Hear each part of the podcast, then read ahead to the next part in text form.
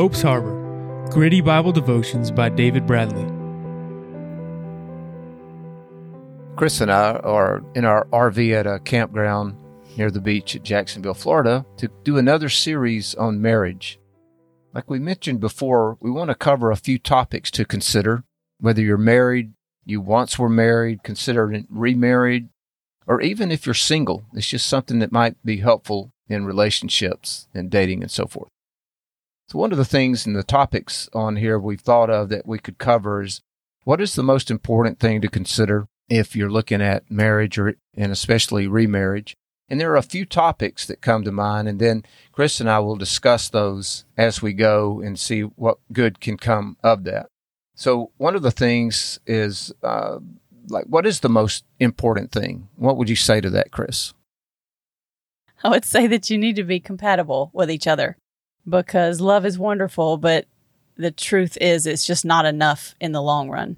So you've got to have similar interests, got to have things that you like to do together. I mean, it's it's perfectly fine to have things that you like to do that your spouse does not like to do and you can be separate, but I just feel like if everything is different, all of your likes are different, all your interests are different, then it's just a problem waiting to happen. Yeah, that's so true. A couple of other things. One of the things like financial, and we want to go over some of the ideas about the use of money and the goals and principles in good financial stewardship.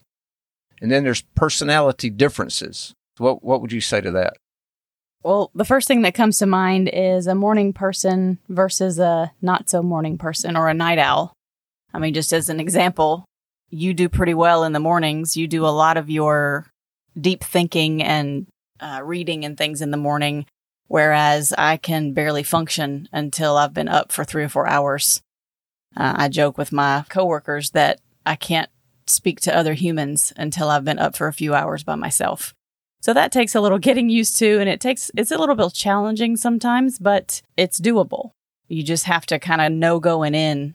It's good to know going in so that you can prepare for things like that and you know, basically not drive each other insane. Yeah, that's true. It didn't take me long to learn that one. Uh, some of the other things that we've encountered is if you're very social or not. My son said I'm antisocial. I'm not sure about that, but I do prefer just being with one or two people instead of being with a crowd. There's things also about expectations of one another. It can come down to, uh, for married folk, about expectations about sex if she wants to only uh, have sex twice a week and he wants it six times, that's something to really consider. And then children, especially remarriage, if there's al- already children being brought in, there's a lot there that we want to go over. Chris and I experienced that. And even pets. Like, uh, what if he's a cat person and she's a dog person? Now, what do you do? And another item would be worship, just to name a few. So, besides touching on a few of these topics in this episode, Chris and I would like to give you something as a takeaway. And when we go back to considering the important things to look at, some of those, or at least one of those, being compatibility. And compatibility can be more than just pastime considerations. I like to camp, she doesn't. I like motorcycles, she doesn't. And that's not the way it is with us. It's an example. But there's a lot of other things to where what Chris has written down here is don't let roommate problems become marriage problems. And that's things like, guys, when you trim your mustache or you shave your beard, do you clean up the sink after you or do you leave it for her? And girls, when you get out of the shower, do you clean your hair out of the drain or do you leave it there for him? Yeah, and some of these things are even like which way do you hang the toilet paper? And we laugh about those, but they can become irritants uh, over time. And those of you who have been married a while, you know what I'm talking about. And there's rarely large boulders of problems within marriage. Sometimes there are, but it's usually that pebble in the shoe, the thing that just irritates over time and it ends up being a festering problem that's so easy to fix. Yeah, we have to keep in mind that in the beginning of a relationship, we're looking at everything through rose colored glasses. You know, I think that this guy is so great and this girl is so wonderful. And oh, I love the way that they treat me and I love spending time with them and all this. But oh, this irritating little habit, oh, it's not a big deal. But in 20 years, is it going to be a big deal when they're doing it every single day and you're having to deal with it every single day? And I'm not saying that everybody's little habits have to change, but you just need to think about that going in. I mean, if this person is absolutely dead set against pushing the toothpaste tube from the end and they have to squeeze it from the middle, are you going to be able to live with that? I mean, it sounds so stupid, but seriously, 20 years from now, it's going to sound huge. And it could be solved with something as ridiculously simple as each of you have your own tube of toothpaste. Which we do. and we also have different TP holders. Just just so you know, there's easy ways around that. Yeah, and that's how you keep roommate problems from becoming marriage problems. It, it doesn't have to get that serious. You can just fix it so quickly and easily, and it's not even a problem anymore. Now, I like what Chris touched on about, you know, when you're dating, you put your best foot forward and all, but there comes a time if you're starting to get serious in the relationship that you need to let the other person see who you are and stop all that fronting. And there's nothing wrong with that, but are you going to be able to maintain that uh, that image that you're portraying now? Are you going to be able to carry that on into six months and a year and five years down the road? Probably not.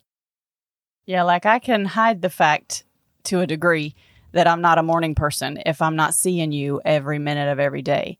But, you know, once the rings go on and you move into the same place, and now all of a sudden we're waking up together every single morning, or you're having to get ready for work at the same time. We've been shift work versus shift work together, or I'd work shift work and he's retired pretty much our whole marriage. So that's not been a huge issue. Anyway, like I was saying, I can hide that when we're not living in the same house. But once we're living in the same house, it's really hard to hide it, especially on a rough day. And you shouldn't have to hide it. You should just be able to know how to work through each other's, you know, little difficulties. I mean, David just, he doesn't really talk to me until I talk to him. And it, that's simple. And if he needs to talk to me before I'm ready to talk, then I just get over it and suck it up and be a morning person for just a second and deal with whatever needs to be dealt with. It's a learning curve, yes, but it's just something that needs to be addressed, you know, beforehand because you don't want it to become a big problem needlessly. Yes, that's true. And so Chris and I want our lives and marriage to be an open book as much as possible, just trying to share some of the, the things that we've learned along the way. And going back to that compatibility issue, we talked through a lot of things before we got married. We'd both been married before and we wanted to make sure to try to, and avoid some of the pitfalls and have a fuller understanding of each other before we got married. And then within a few months of being married, we ended up in marriage counseling and I, I didn't understand what was going on and just because we talked about everything. But the counselor told us that once you make that commitment and you become married, things change because now you know there's no walking away. The issue rather than being just ignored it really needs to be dealt with. So things that we understood and talked about they became a reality that had to be adapted to or corrected or resolved whatever it took. And i know i wasn't ready for that because i thought well we talked about that so we had the knowledge but we didn't have the difference in a that comes with a committed relationship so again this is then sort of an overview, and we're going to go into other topics deeper, like financial. We'll go into the things that we learned and steps we took that helped us to get out of some of the consumer debt that was suffocating us. Uh, the same when it comes down to personality differences and then expectations and how to, uh, let me not say how to, but what we did to work it out and what we discovered. So we're not here to tell anyone what to do, just share what we found that works and give you things to consider. There's one final thing I wanted to add is that we're recording these kind of as we go along, maybe one a month. And so this is just going to be a continuing series as it happens. As we learn, I hope the episodes will get a little smoother, a little easier to understand as we go. So any feedback would be helpful also. I think that's it. You've been listening to Hope's Harbor Gritty Bible Devotions by David Bradley. To get show notes, visit hopesharbor.net.